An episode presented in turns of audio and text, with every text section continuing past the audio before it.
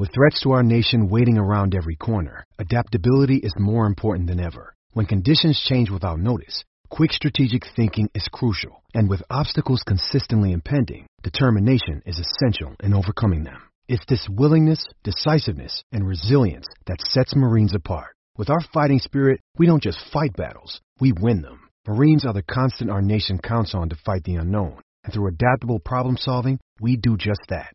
Learn more at marines.com. Folks, do you feel like everything these days is go, go, go? It's nonstop from work to friends to family and a million pressing issues. Sometimes you just need to take a play off and hit the reset button. That's when you reach for a Coors Light. It's made to chill. Hey, it's that time of year in Minnesota again to get out on the lake, go to the cabin, sit back, watch some baseball. Coors Light is the perfect refreshment to chill during these summer months. There's only one beer out there that's made to chill. The mountains on the bottles and cans turn blue when your beer is cold, and that way you know it's time to chill. Hit that reset button with some mountain cold refreshment. Coors Light is cold lagered, cold filtered, and cold packaged. It's literally made to chill. It's crisp and refreshing as the Colorado Rockies. Coors Light is the one you should choose when you need to unwind, when you want to hit the reset button. Reach for the beer that is made to chill. Get Coors Light in the new look delivered straight to your door with Drizzly or Instacart. Coors Brewing Company, Golden, Colorado, and as always, celebrate. I'm Chiney Ogwumike. I'm Lisa Leslie, and we're very excited to tell you about our new podcast with Blue Wire, Front and Center. Lisa and I are breaking down what's going on in our lives, in the world, and keeping it 100. We're also learning from amazing guests as well, like Emmanuel Acho. People that show love to me, I forever got their back. Vivica A. Fox.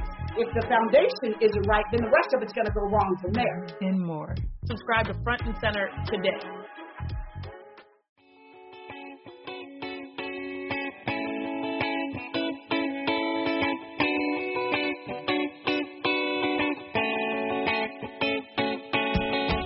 Welcome to another episode of Purple Insider, and joining me for this show is Ben Goessling of the Star Tribune, a throwback. What is up, Ben? Not much, Matthew. It's uh, you know just a coming off a relaxing bye week as we do on this beat, and uh, ready to get back into it. I will say that I did enjoy Sunday being able to watch the games. I know Adam yeah. Thielen said that he enjoyed a Sunday on the couch watching the games, and I thought, you know, I think this sport's got a chance. This is really fun. Um, but especially last night, uh, the Sunday yeah, that was night. fantastic. Yeah, that was great. Um, quarterbacks who can run, helpful. Uh, I don't know if there are some teams that have not figured that out yet. But let's just get right into what is going to happen uh, going forward with this team. I, I just want your opinion right off the bat to get us rolling here on who gets traded and when. Because I think, Ben, it's got to happen pretty soon if these teams want to Yeah. get these players in and through the COVID protocols. So do you think this will be a, well, one guy gets moved and they get a draft pick, several guys get moved, or everybody that is pretty much eligible to get moved is moved out for the Vikings? I my sense is that they'll try. I mean, that they'll try to move a number of guys, but I think the question is going to be how many places do they find a taker? I mean, guys, guys to me that make sense are the guys that you probably figure we're going to let go after this year anyway. And in the case of a Riley Reiff or a Kyle Rudolph, you're not getting compensatory picks for those players when you just cut them. And in the case of Anthony Harris, you could get a pick, but that would take a year to hit. So, I mean, those three to me make a ton of sense to trade. And I, I suppose if you have somebody blow you away with an offer for Harrison Smith, I guess you think about it. I mean, that one still feels a little weird to me to, to envision them getting rid of him. Uh, same thing with Adam Thielen, but I think a lot of these guys, if you're figuring they're not going to be here and we have to save money because we're coming up against this sort of uh, oncoming train in terms of the finances after this year, which Right. they, they kind of are. Um, I, I think if you can get something for a, number of these guys now, it makes sense to do it. I mean, they're going to say what they said today about we're trying to win this year. Yeah, I get that, but to what end, really? I mean, you're one and five, you're three games out of a playoff spot. It, it doesn't make a ton of sense to sit here and try to say we're going to try to get back in this thing this year. It's just it's not feasible, and it makes a lot more sense to say let's compile the picks and see if we can make this a, a quick turnaround rather than a long one. Well, and that's the thing for me is if you look at you know how much you could take apart from this roster with Harrison Smith, even Adam Thielen, and trading those guys and getting decent picks. That to me would say in 2021, I'm sorry, you will not be good. I mean, you can right. say whatever you want, and you can sign whoever you want, and you can draft whoever you want. But if you couldn't, with all the talent now, be competitive, what makes you think that next year, just because Justin Jefferson is in his second year or Irv Smith is in his third year, there are going to be so many holes if you trade away everything that you're looking at much more of a two or three year type of build as opposed to a one year. So do they want to kind of go, you know what this actually reminds me of is when Adrian Peterson could have full knee surgery and have a much longer career. Yeah. Yeah tie that thing up a little bit and get right back on out there. Now, Adrian, I think, made the right decision in 2016, had the full surgery and has continued playing, and he's on those third place Lions. Um, but, uh, you know, they could tie this thing up and then try to fill the spots for next year, or they could just push all the chips to the middle of the rebuild table. But I think that's hard with the people who are in charge. I, I agree because if you do that, you are expecting that ownership is going to say, okay, if we are doing a full rebuild, why? Uh, what I guess the bet is, if you're Rick Spielman and Mike Zimmer, is that ownership says, yeah, we're going to do a full rebuild and we want you guys to be the ones to oversee it. Whereas they could say, all right, you have been in charge for seven years. We have won two playoff games and we are now at a point where we've spent all this money on an all in roster and you're telling us we have to reset the whole thing right after we paid you and we paid the quarterback a second time. I, I think it is a much better play if you're Rick Spielman trying to sell your bosses on this to say, okay, we're going to make a couple of trades now. Let's get some more picks. We've already got a bunch of picks next year anyway. So let's try to make this the, I guess to use the economic phrase that we've heard this year, a V-shaped recovery, so that you bounce right back up rather than the the U-shaped thing. And that sure is a better pitch if you are trying to turn this thing around and face the facts of where you're at on the roster while also saying it's going to be me that's overseeing the whole thing. I, I, I think if you don't pitch it that way, you open yourself up to somebody saying, well, yeah, we need to make a recovery and we need to, to reload the thing, but, uh, should we start by asking ourselves whether you're the people that should be overseeing that process? And I think you always have to ask that in the world in general, not to make a political statement, but do half measures ever really get you there? I mean, this goes for a lot of different things in your life. Um, but, you know, in terms of sports, half measures are pretty difficult to get you where you want to go. Usually it takes mm-hmm. the full measure, which would be uh, tear it all down, draft a quarterback with the sixth overall pick or something like that.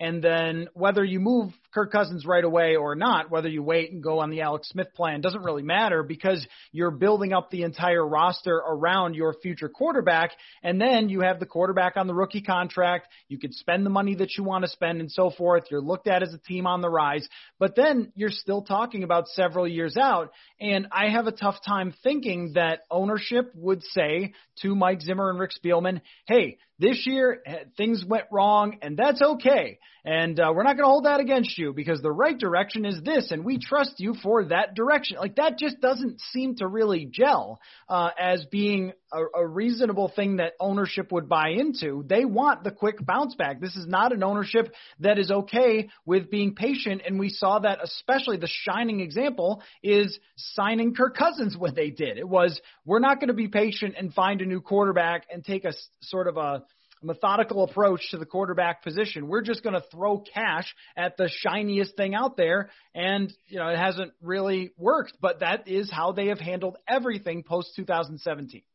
It is, and we should think back to that combine, as I think we've all thought back on a number of times, where Mike Zimmer was saying, "Hey, we've won games a certain way around here," and and you can quibble with whether that's the right way to do it over the long term, but his point was we have done it by building a really good supporting cast and not paying a ton of money for a quarterback. I mean, some of that was by necessity. You would have been paying a ton of money for a quarterback if Teddy Bridgewater had not blown his knee out and eventually he was due for that second contract. You would have gotten to that point. So that's a little bit of a a straw man, I think, in, in some ways. But his point was, I don't know if throwing a bunch of money at a quarterback is the right way to do this.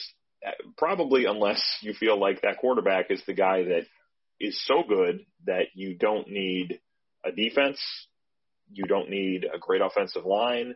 You can kind of get by with all these other bits and pieces of things in other places, and that quarterback is good enough to make up for it. Kirk Cousins is not that guy. Kirk Cousins has said he's not that guy. Uh, and I, I think he's been fairly honest about that, but he's getting paid like he's that guy. So that makes it awfully tough to have the rest of the roster in the spot where you want it to be. And I, I think that's kind of what Zimmer was saying. But if you are going to do the full rebuild, the other problem you have, if you're Zimmer and Spielman, is does ownership sit there and say, well, Rick, your your track record on quarterbacks is this. You go back, Christian Ponder and Bridgewater, probably, I mean, it's certainly not their fault that he gets hurt, but then you, you have Cousins is going to be the one that you probably get judged on the most. And then you have Zimmer where it's, okay, um, we are going to draft a quarterback, which a lot of times means we have to bring in his system and we have to build our team around what that guy wants to do. Is this going to be the coach to do that? I, I don't know that the let's take the quarterback approach is going to be one that leaves anybody sitting there feeling great about Mike Zimmer, Rick Spielman as the tandem to do it, unless they say we're going to make a fairly large shift here and and we're going to go in with this and we're going to bring in the the offensive coordinator, to run things the way this quarterback wants it done. I, I think if you're them, the let's stick with Kirk, let's try to make this a quick bounce back is a lot better a pitch for their own futures. And I think that's the exact last thing that Vikings fans listening to this podcast want to hear. But I tend to agree with you that if they're as high up at the draft as they could be, let's say they only win five games and they end up with the sixth, seventh, eighth pick, I don't see them as a team that tries to trade up to get Trey Lance or Justin Fields or whoever it might be. I see them much more as the team that drafts another wide receiver or drafts an offensive lineman, but more likely even drafts on the defensive side where they're going to look at it and say, well, that's where our struggles really were. And this is where I think you can feel two ways. I think you can feel like Mike Zimmer is really good at his job and really knows what he's doing when it comes to defense, that there are few human beings on this earth who are better at scheming up on third down or in the red zone than Mike Zimmer. But when you have this tug of war that has been going on since Kirk Cousins got here, and this is where I actually um, I don't feel bad for Kirk because he's being well compensated, like in life in general, but in just in sports terms, like this is where you sort of feel like he's the kid in the middle between the the parents, you know, and they're fighting over. Yeah like, well, I, I want to give him a guard, but no, no, no. We need corners. We need, uh, you know, uh, d- to pay all these defensive players. And even through 2018 and 2019, they threw cash at everybody to keep them on defense and just kind of left him a quarterback who needs everything right around him and who isn't going to change just because you pay him more. Just because you, you know, you put a new jersey on somebody doesn't mean they become a different quarterback. And I think that they kind of expected that. Like, well, we paid you all that money, so that's your job to go offense. And, uh, you know, Laquan Treadwell will be a fine number three receiver for I, I think signing Kirk, you could make this case. Signing Kirk in 2018 is not the mistake. The mistake is Tom Compton's playing guard and Laquan Treadwell's at number three wide receiver, and you didn't invest in those positions that you desperately needed to maximize this guy's skill. Yeah, I mean the problem you run into is you're paying Kirk like a top flight quarterback, but you have to have all these other things to have a chance to win with him. You have to have the good offensive line, the accomplished receivers, the running game that can be a complement to him. You you probably have to have a defense that can make some stops when there aren't going to be times where you sit there and say, okay, we're down seven points with three minutes left. Kirk's going to bail us out. I, I, that's not been the approach that has worked. So it is a tough way to do it and it's a tough way to sustain it when you have to pay for all this stuff. And, and they've, they've taken, uh, you know, kind of given it the old college try in terms of trying to do it and pay everybody and, see how many more contracts you can stick in the into the books. And Rob Brzezinski has done a great job of of making the math work. But man, at some point, that stuff comes due, and I think we're there. And you you just kind of have to sit here and scratch your head about is trying to do the half measure like we're talking about, or trying to just make a couple quick fixes. Is that going to work, or is that just going to delay the inevitable hard reset even farther? You know, they've thought of uh, Rob Brzezinski, their cap guy, as maybe the fixer in uh, recent years. He fixes the cap for you and everybody's contract. Yeah. Maybe maybe he's more of the enabler. Like he he just enables you to have whatever you want. Um, but it's almost like uh, I've been watching a lot of Twilight Zone lately, where you know somebody gets wild with power and then they make mistakes and fall out a window or something. It's anybody who's watching knows what I mean. People are always Yeah. falling out of windows. But uh, you know, he's saying like, "Oh, you want to bring back Anthony Barsher? Like, I'll just make that work with the contract, and that's fine, we could do it." Oh, you want to get some more cap space to sign Michael Pierce? Let's work out a deal with Kirk that does that. And uh oh, that deal really locks you into Kirk and makes it extremely difficult to get out of. And that's where I think that maybe Zimmer, in a way, should have in 2018 and 19 uh, and going into this year leaned a little bit more on finding these under the radar players that they actually did a good job of once upon a time. Linval Joseph is an under the radar player. So is Captain Munnerlyn. So is Terrence Tom Johnson, Tom Johnson. They found those guys and then they Joe said, Berger. Uh, right. And then they said, oh, no, wait, we have to start paying absolutely everybody. And I think that's how you got here. Now, where you go is how can you learn from what you did the last time? And especially, how can you learn from what a quarterback can do in terms of being a difference maker if he is not Patrick Mahomes? Even, but even Russell Wilson loses a game because his defense can't stop anybody against Arizona. Like, when you pay that guy, even great quarterbacks have a tough time overcoming it.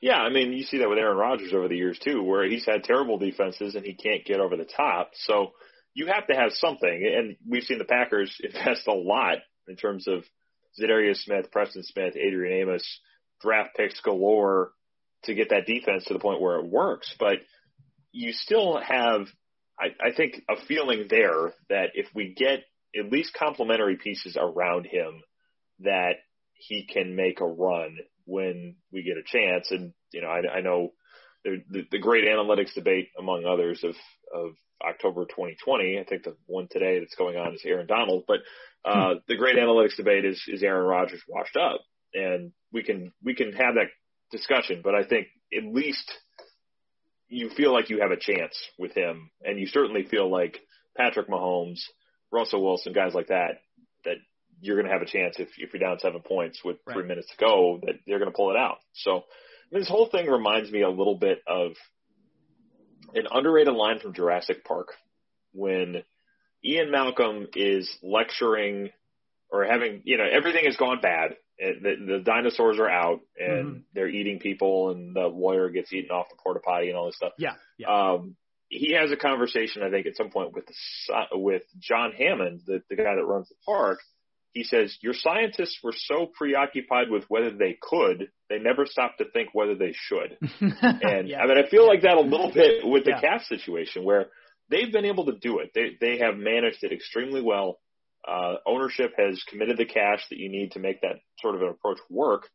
But I I know there have been some people in the building sometimes saying, "Yeah, we can do this," but is this a great idea? I mean, I know Yeah. on a couple of those contracts that that ha- those contracts have gotten done with people kind of saying, "Okay, uh, yeah, we can do this, but is this going to be the best long term approach?" And but ultimately, it's somebody saying, probably you know, Rick Spielman obviously has the final say that no, we're doing this, get it done.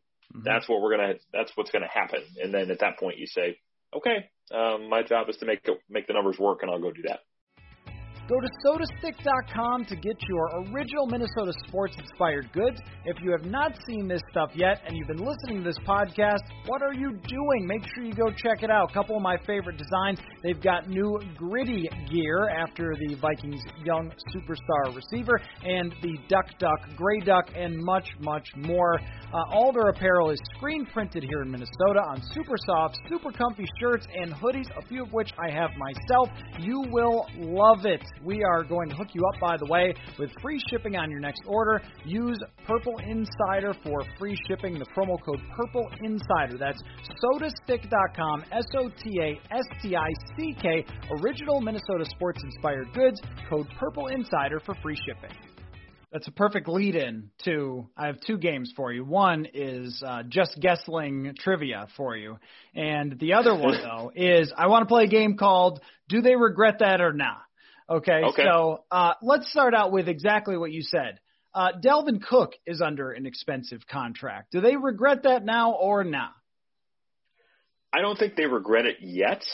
I think they may turn out that they do. I mean, I, I know that was a discussion in parts of that building of saying, uh, do we do this ahead of time with a running back? I mean, you know, knowing the injury history that is there, I mean, I think we need to see where this is going to go with him in terms of how many more games he's going to miss. But I, it's, I don't think they regret it yet, just knowing the way that they operate and the way they value running backs. But I, I think, um, time could certainly prove that they're going to regret that one. Well, I think just being one in five on one of his few years that's not a very big cap hit is probably Yeah. a regret. Like he's great and he was great and he's leading the NFL in rushing uh, at, at least by a week ago, and it meant not that much. I mean, it just doesn't mean that much to have the best Yeah. running back on the ground in the NFL, and it's even debatable how much it means to have the best through the air. Um, because a lot of those are short passes that anybody can catch and run with. So um, I think that you're right. Of course, not right now, but even a little right now because you wasted the time where you thought he was going to be at his best, and s- it all sort of ties back into that. You really thought you were going to be good this year. Got to keep Dalvin. Can't have him hold out. Can't trade him. But I think if you go back, maybe you do consider trading him because now he's inching closer and closer to that that age 27 where all these guys fall off the edge of the cliff. Um, does do they regret that or not? Saying that Danielle Hunter had a tweak. Um, do they regret that or nah? Uh, they do not because assuming that Mike Zimmer regrets being less than truthful with an injury, I, I don't I don't think he does. I I mean, yes, they're gonna they look silly. I mean, yes, we've all had our fun with it at this point, but no, I I don't think that Mike Zimmer is sitting there saying, "Boy, that that really is making me look bad in the public," and everybody's laughing about the fact that I said tweak. I, no, I don't I don't think he regrets doing that at all. I don't think he regrets that at all. But do you think that was more of a joke? But do you think that they regret, uh, in a way, signing Danielle Hunter to such a player, or I'm sorry, a team-friendly deal because it's going to circle back to be a problem Yeah. very soon? Yeah, I mean, I, I think at the, but you know, again, it's one of those at the time when that mission was, I mean, that, gosh, that year, so that whole draft class in 2018 that was going to be, they were all going to be free agents. I mean, mm-hmm. they got started with that a year ahead of time. That Yep. was, we got to pay Everson Griffen.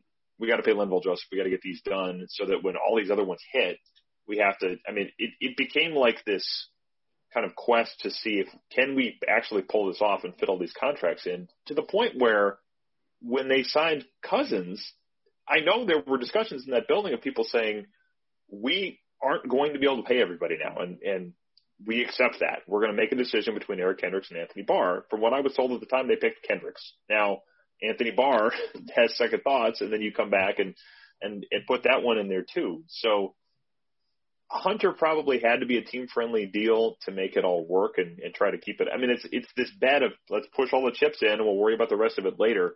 Uh, but yes, it is going to come back, I think, to bite them in the sense that he wants to get paid. I mean, obviously his camp is is putting that out there now. I I don't think the Vikings want to get into a standoff with him, but at some point you're going to have to address that deal because he's one of the best in the league, and I think there's every reason to think he will be again once he's healthy, and he's not being paid that way.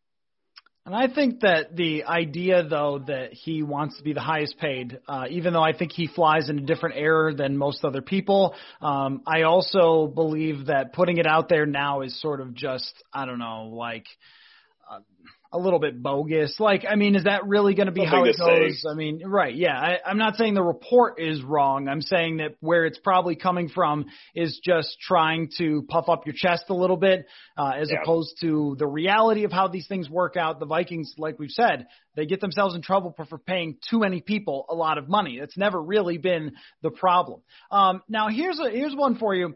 I, I know how Vikings fans feel about this, but after talking with Rick Spielman the other day do they regret that or not? The Kirk Cousins contract extension. Do they regret that or not? I I don't think they do. Um, because I, I I think you have to look at all of these decisions from the lens of and, and this is where you get yourself in trouble if you have people making decisions out of reasons of self preservation you have to ask yourself at some point, is this the best thing for us or is this person making the best decision to save their own skin?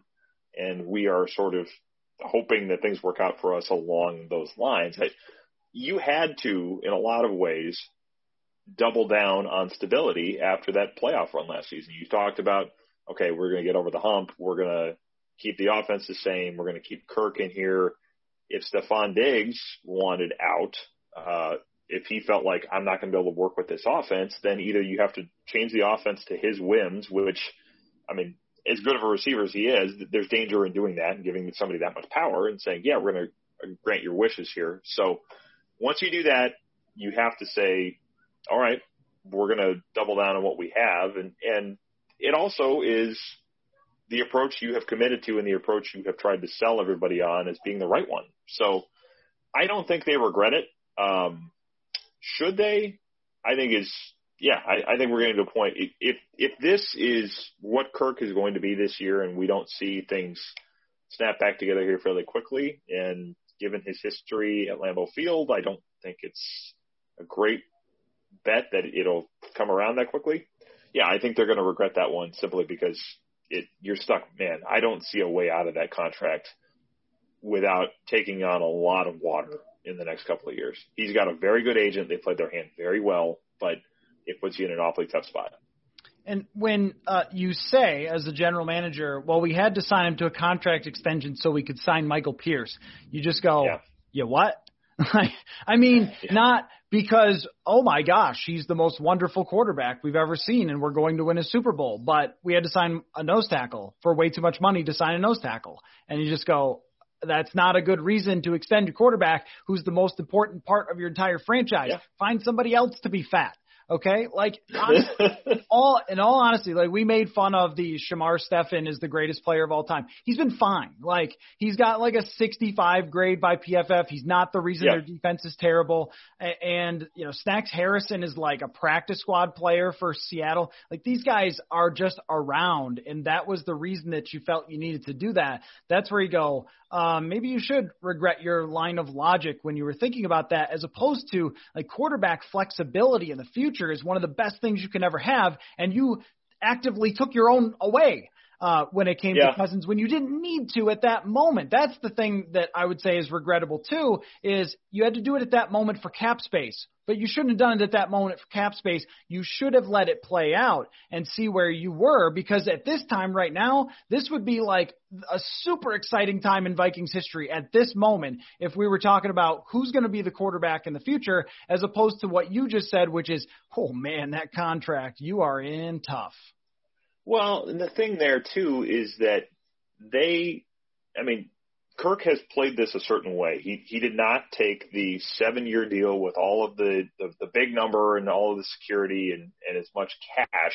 He said, I can do a three year deal because I'm going to be in my early 30s and I look at the NFL quarterback market. It's not very good. There's going to be a job for me somewhere. Mm-hmm. So I'm going to bet on myself and say I'm going to take the short deal. I'm going to take the guaranteed money.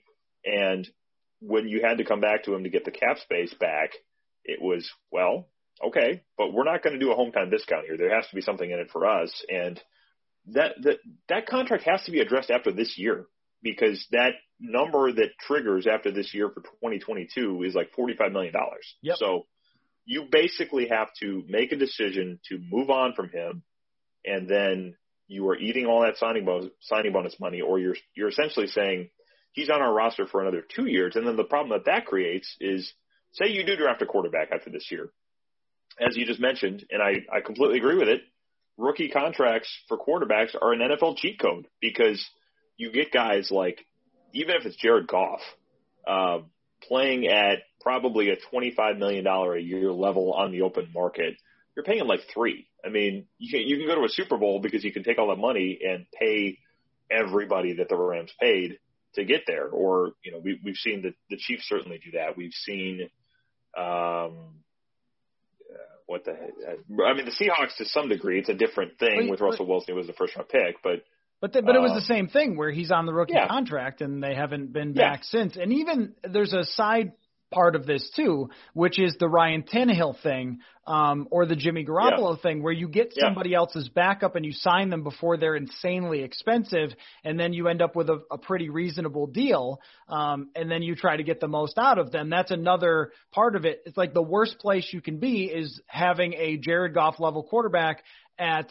Kirk Cousins level money. Yeah. And that's kind of what they have is like, or, or I should say Aaron Rodgers level money and you have a Jared Goff talent. And it's just the difference between good and great is pretty vast in the NFL. Yeah. And that's why usually you end up with the best quarterbacks uh, in the league in the Super Bowls happening. Um, most of the time you go back through the history, it's like great quarterbacks. yep. So, um, anyway, uh, Well, the other one I was going to mention was the Eagles. I guess Oh, yeah. that was that was the other one I was searching for. I mean, Carson Wentz got hurt, but Carson Wentz got them in position to be the number one seed, and then they happened to have a backup that was able to get the job done. But that was a situation where the window wasn't very big. I mean, that was probably a team that caught lightning in a bottle, very much like the Vikings did that year. But it was the year where there was no Aaron Rodgers. The Seahawks were in transition a little bit. Um, the Saints weren't quite back to where they've been, Mhm. I don't think. And so you, you kind of caught the NFC in this spot where the, the teams that have dominated it with these quarterbacks were, for one reason or another, not in the mix. And even if it was only a one or two year window for them, they charged through it, got a Lombardi trophy. And mhm. I mean, yes, now they're a mess and people are talking about Doug Pederson's job security, but they won a Super Bowl and they never done that. So that thing that they were able to do with Carson Wentz and then as Howie Roseman talked about, the Sam Bradford trade gave them the cap space to sign Alshon Jeffery Yep. and then allow Carson Wentz to play. Uh, that paid off in a big way for them too. So even if now they're regretting things with Wentz and they're stuck, they got a Super Bowl out of it. And I don't think anybody in Philadelphia is going to trade that for anything. And that's a good point about what the NFC has been recently. The NFC is you get your one shot. Matt Ryan got his one shot and Yep. blew it to Tom Brady. Uh, and, you know, Nick Foles and the Eagles got their one shot. They won. The 49ers, they let it go to Mahomes Yep. uh, in the fourth quarter. But that's what the Vikings had in 2017. So now when's your next shot? And, and how are you going to get there? And is getting there really about taking apart your, you know, defensive tackle situation and drafting someone high there, or is it about being able to build around that very cheap quarterback contract? Because odds are you're not going to get a Patrick Mahomes. Just, I mean, even a couple of years ago, we thought, hey man, this Sam Darnold and Josh Yeah. Rosen draft class is so great. Like a lot of times it doesn't work out. So you have to be able to build around them and give them a good situation. Um, last one, I uh, in the game. I just want you to tell me a funny Vikings regret, like a thing that they definitely do. I'll get it started with Kaare Vedvik in the fifth round pick. Is the fifth round pick back? Is that the conditional? Like, what's what's with the fifth? Like, did they give it to the Baltimore Ravens and then they're giving it back for Yannick Ngakoue, or like, is that the same pick? I don't even know, but that's Well, that's the one where you instantly regret this, where like where you talk yourself into something. And then, uh, like, even just buying something at the store, you'd be like, I could really use one of those. And then Yeah. as soon as you walk out, you're like, I, why did I get this? I don't need this. That's Kaare. Yeah. Uh, the one I would say, in terms of regretting it shortly after they did it, gosh, there's a few that come to mind. Um,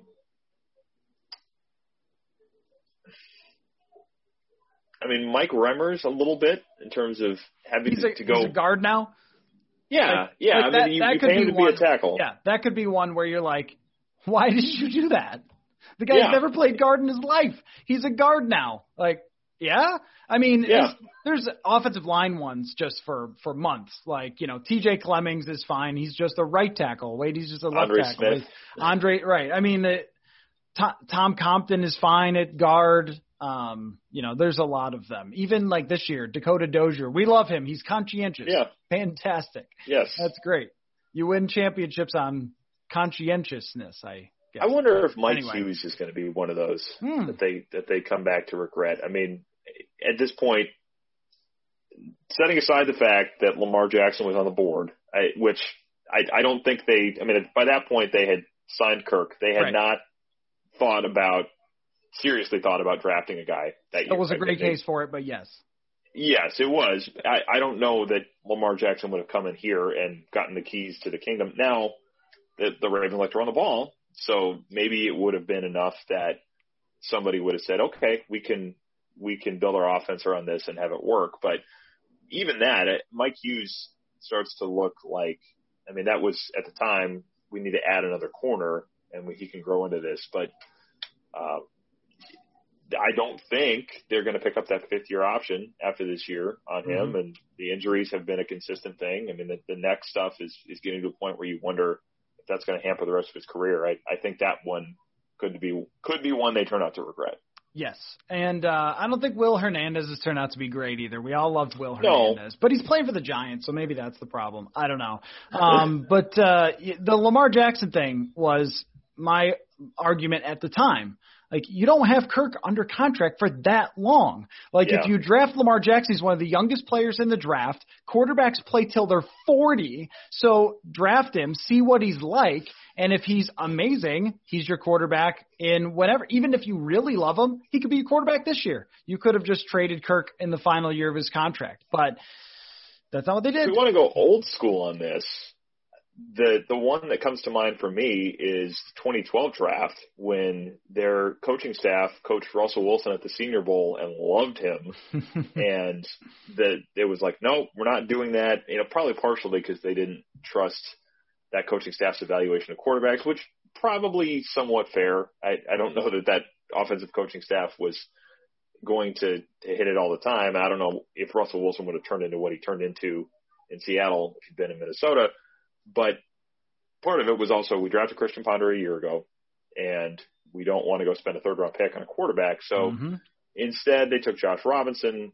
Russell Wilson has beaten the Vikings six or seven times, and the rest is history. But in terms of regrets, I mean, if if they had made that pick and had the foresight to give him the job when it didn't look like Ponder was the guy, it's interesting. It's an interesting trip down memory lane to think maybe how things would be different at this point. And that is the point about signing, or I'm, I'm sorry, drafting a quarterback this year. That's the point, is that you never really do know, so you should just do it. Like every time it's a good idea, just do it. I mean, even with, like, look how little we know. I watched a bunch of Justin Herbert this last uh, draft season. Yeah. I was like, I don't see it.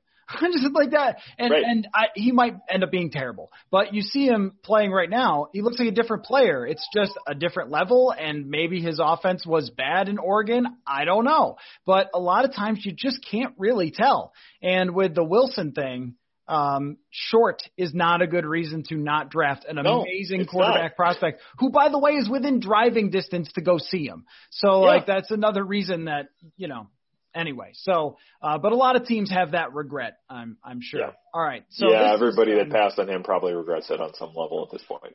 uh, and I was in Buffalo at the time, and Buddy Nix was asked about why they passed on Wilson. He literally said if he was six feet tall, we would have taken him. Like that's just not a good reason. Such a back bass backwards way of thinking. I know. In the same town where Doug Flutie won. conversation. Yeah, I remember having that conversation about short quarterbacks. I think in in 15 when they were talking about taking one in the draft, and Mhm. uh, sorry, in 14 when they took Teddy. Um, I remember talking to Ryan Grigson, the old Colts GM of the combine, about short short QBs, and he said, "Well, you know, you, you have to figure that these guys they, they're not getting to the NFL for the first time and figuring out, oh, I'm short. I got to figure out how to make this work. Been like short. they've been short quarterbacks their whole career, and they've figured out a way to make it work. They've already engineered a workaround. If you're Russell Wilson, Drew Brees, uh, I remember reading a there was an old Sports Illustrated story that kind of did a behind the scenes thing with Brees before that draft. Mhm. Norv Turner is prominently featured in it, but I remember a quote about he's a good kid. We all want him to be a six footer. It's like, well, if you like the quarterback, don't let the the quarter inch or whatever it is matter. But um, it, the the scene in Moneyball, I guess, kind of comes to mind here in terms of the the, the group think that comes into some of this stuff. Even though sports took a break, your business didn't. You have to keep moving, and that means hiring is more important than ever. Indeed is here to help. Indeed.com is the number one job site in the world because Indeed gets you the best people fast. Unlike other sites, Indeed gets you full control and payment flexibility over your hiring. You only pay for what you need, you can pause your account at any time, and there are no long term contracts. Plus, Indeed provides powerful tools to make your search that much easier, like sponsored jobs, which are shown to be three and a half times more likely to result in a hire, and with 73% of online job seekers visiting Indeed each, each month, Indeed is going to get you the important hire that you need, just like they have for over 3 million businesses. Right now, Indeed is offering our listeners a free $75 credit to boost your job post, which means more quality candidates will see it fast. Try Indeed with $75 credit at Indeed.com slash BlueWire. This is their best offer available anywhere. Go right now, Indeed.com slash BlueWire. Terms and conditions apply. Offer valid through December 31st. You might not be at a game this year, but you can still be in on the action with Bet Online. Bet Online is going the extra mile to make sure you can get in on every possible chance to win this season. From game spreads to totals to team and player and coaching props, Bet Online gives you more options to wager than anywhere else. You can get in on their season opening bonuses today and start off wagering on wins, division championships, and futures all day, every day. Head to Bet Online today and take advantage of all the great sign up bonuses. Don't forget to use the promo code BLUEWIRE at betonline.ag. That's BLUEWIRE, all one word. BetOnline, your online sportsbook experts. Uh, all right, so we haven't done this in a long time. I don't even remember if we called it just guessing, but we should have. If we didn't, uh, a little trivia for you because you are very good at these things. Here's what I want you to tell me since the Vikings are playing the Green Bay Packers. There are eight players who have gone over 2,500 yards since 2000 rushing for the Green Bay Packers. Can Yeah, I guess the crappy quarterbacks game probably wouldn't.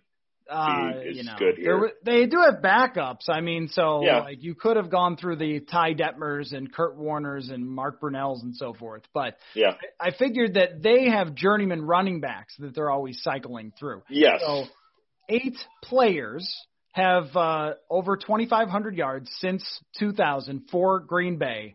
Can you name them? Uh, okay. So Ahman Green. He is number one in Packers history in rushing. I wonder how many people know that. yeah, it's probably all based on that 2003 season. Um, Eddie Lacy. Eddie Lacy is correct. He is 10th all Um, time in their history. Aaron Jones. Aaron Jones is right. He has uh, just gone over that mark Just this year. barely, right? Yep, Yeah, I was gonna, I 2,600 said that yards. and I was like, hmm. hmm Um, Ryan Grant. Ryan Grant is correct. He is fifth all time in Packers history. Gosh, fifth all time. Man, they don't I know a great running back. Ryan Grant is fifth all time in Packers history Yeah. in rushing is a real thing. I mean, you That's I talk like about, I mean, like Taylor and Hornung, but I don't think their numbers are even that great. Um, Uh, Taylor is number two all time yeah. in uh, Yeah. History. Uh, okay, so I've got uh, what am I four or five? Uh, something like that. So you got Ahman Okay. Green, Ryan Grant, Aaron Jones, and, Yep. and Eddie Lacy. So that's what. Yep. Yep. Uh, James Starks. James Starks is right, just barely over it with 2,506, and uh, very Boy. famous for their Super Bowl run. Yes. Um, uh, since 2000, did Samkon Gado get there? Um, no, no, he did not. Okay. Oh wait, He had like you know one what? decent year. I, I'm sorry, I made a mistake saying since 2000. I should have said since 1990. That's my mistake. okay. Because because they've only had eight since 1990. Yes, since that that That's was my it worse. ridiculous. I was looking at the year 2000 when I said it, but um, yes, since 1990. okay, 1990. that makes this yeah, it makes this easier then. Um, Edgar Bennett. Edgar Bennett is right with uh, he is 11th all time in Packers history. Okay, Dorsey Levens. And Dorsey Levens is right. So now you're up to seven, and you're missing one. Hmm. Uh, there would have been a guy between. It doesn't. It's you're already thinking wrong. It's a trick question. Oh, um, Aaron Rodgers. Aaron Rodgers is right. Yes, Aaron Rodgers has uh over he has over three thousand yards rushing. Wow, So there you go. man, Eight that's for eight.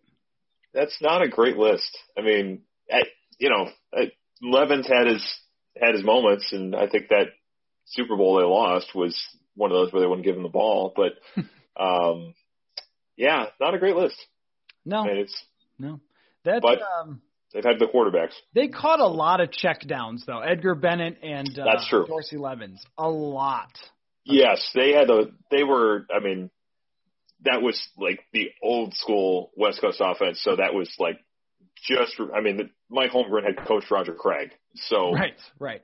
that approach with Bennett and Levens was uh, pretty unfiltered when it uh, came to Green Bay. I think. Let's wrap up on one last question pertaining to the Green Bay game. I think we would both pick against the Vikings in this one, but if it's bad though, like bad, 40 to 23 bad, say. Like Brad Childress in 2010, bad. Is that what you're getting at? That's what I'm getting at.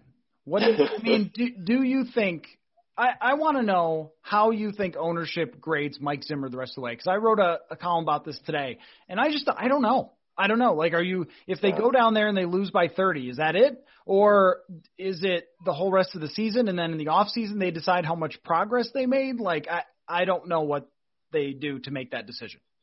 I guess I tend to think that they're not going to fire anybody in the middle of the season. Um, I, well, for a couple of reasons. I, I think, you know, they just did these contracts and they have kind of, after firing Childress in the middle of that season, now that was also all the Randy Moss stuff about how he cut Moss without Mhm. apprising them of the decision. And, Right. and the, the one with Tice was, they handed out a press release in the locker room and took a lot of flack for that. So I think those two and then Frazier, they they did it three times that quickly. I, I think they've kind of tried to say, no, we're going to take the patient approach and we're not going to go the other way. It- the, the wild card, I think, is always how angry did they get by being embarrassed? Yes. If, if they were Yes. embarrassed in Green Bay against their rival, and they would have, this would be four straight against Matt LaFleur. Um, does that cause somebody to say, I don't care what the long term plan is. I just am tired of watching this.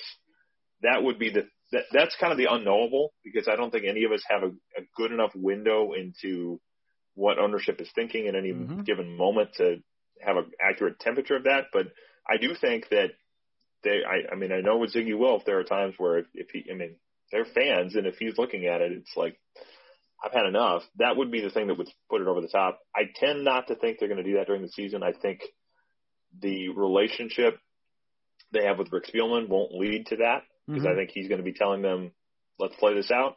This is a young team. We got to see how this goes. Um, and I, I just tend to think that their approach is not going to be to make a snap decision in the middle of the year. But uh, if we if we buy the idea that a bad showing in that playoff game in New Orleans would have done it, and it would have maybe been Kevin Stefanski, maybe they're sitting here saying, "Boy, we missed, and we got to do something else." Um, you know, maybe that does it. I tend not to think Zimmer goes in the middle of the season or anybody goes, but uh, the great unknowable is what they're thinking and how probably more how they're feeling. Hmm. The Kevin Stefanski one maybe falls under the regret that or nah category, but I think that one might be obvious. Yeah, at this they point, do, right? I mean, they have to. Yeah, I think at this point they have to. Yeah. So, Yeah. uh, Ben you Goessling- think? Oh, I well, I I think that there's a lot of people who do. I don't know if everybody does, but I think there's a lot of people who wanted that to begin with and are probably looking Yeah. at it now, going, "Well, told you." Um, Yeah. I don't. I think he, I think their team is still struggling now, but it would be much more of a, "Hey, this is a long term thing." And maybe some fans would say, "Oh, look, Stefanski's not as good as Zimmer because they're losing this year." Um, but I think the offensive approach would probably be a little more 2020, and You know, he got certainly the most that anyone ever has out of Kirk Cousins, and now is doing the same thing with Baker Mayfield. Yeah. Um, I think you you feel better with someone who you can grow with over the next five years, as opposed to someone who even when they sign an extension are still very much under pressure. And I think that's that would be the biggest difference between the two. I think the results are probably not super different considering everything that's gone wrong, but the difference is how it would feel if you were talking about someone to build with as opposed to someone who it's it's just tense all the time still around him and his Yeah. job sense. Yeah, and and some of that is probably personality differences as well. But but yeah, I I think um, there, there's certainly something to be said for if they had done it. Um, you know what what the feeling, the different feeling of the building might be at this point. But you know, at this point, he's in Cleveland, and if they if they were to do it at some point, they'd have to go find their their own uh, new version of Kevin Stefanski. Mm-hmm. Had Who right is, here, we don't know. right here in the old building for a very long time. So. Yep. Yep, Uh, they did. This was fun. It was a throwback, as always. It feels like the good old days of tossing Yeah. things around. Um, we don't have the Winter Park cafeteria anymore to, to do these in. It's just not quite the same. Um, I mean, we could still go see if they'd let us in.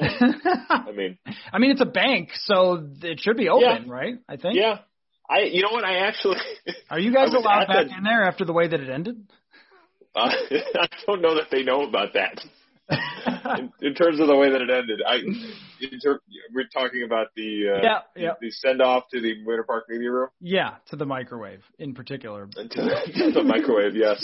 Um, no, I went back in that building a couple of weeks ago actually to um, close on a refinance of our mortgage, Oh, and it brought back some memories. I, I, did- I distinctly remember thinking the last time I walked in this building, I was carrying a baseball bat under my coat, and perhaps walking into a bank building with a baseball Yeah. bat d- being discreetly covered up so that you can do property damage to a microwave is uh not wise. I'm going to say statute of limitations. Uh, it's okay. Yeah, we could probably talk about that now. Right, We're not going to show people the video, I think that's but uh, we now, can talk but- about that. That microwave was a disaster. That thing never worked. And Suffice it to say, uh, there are enough of us in the Vikings beat corps that are fans of the movie Office Space that uh, there may have been some homages done. I think at some point this video in that movie. I think it should become public. I think it, I think at some point take a vote on that. it, it is so tastefully done that I think at some point it should become public because it was. We did- We did quite a nice job with that. You did. Yeah, it's, So that those who those who have seen it. I mean, maybe we make it a maybe it's a, a Purple Insider subscriber event or something like that. yeah, that's Um, right. Subscribers only. like if, if you guys want to see this, Right. you're gonna have to You're gonna have to sign up. some cash.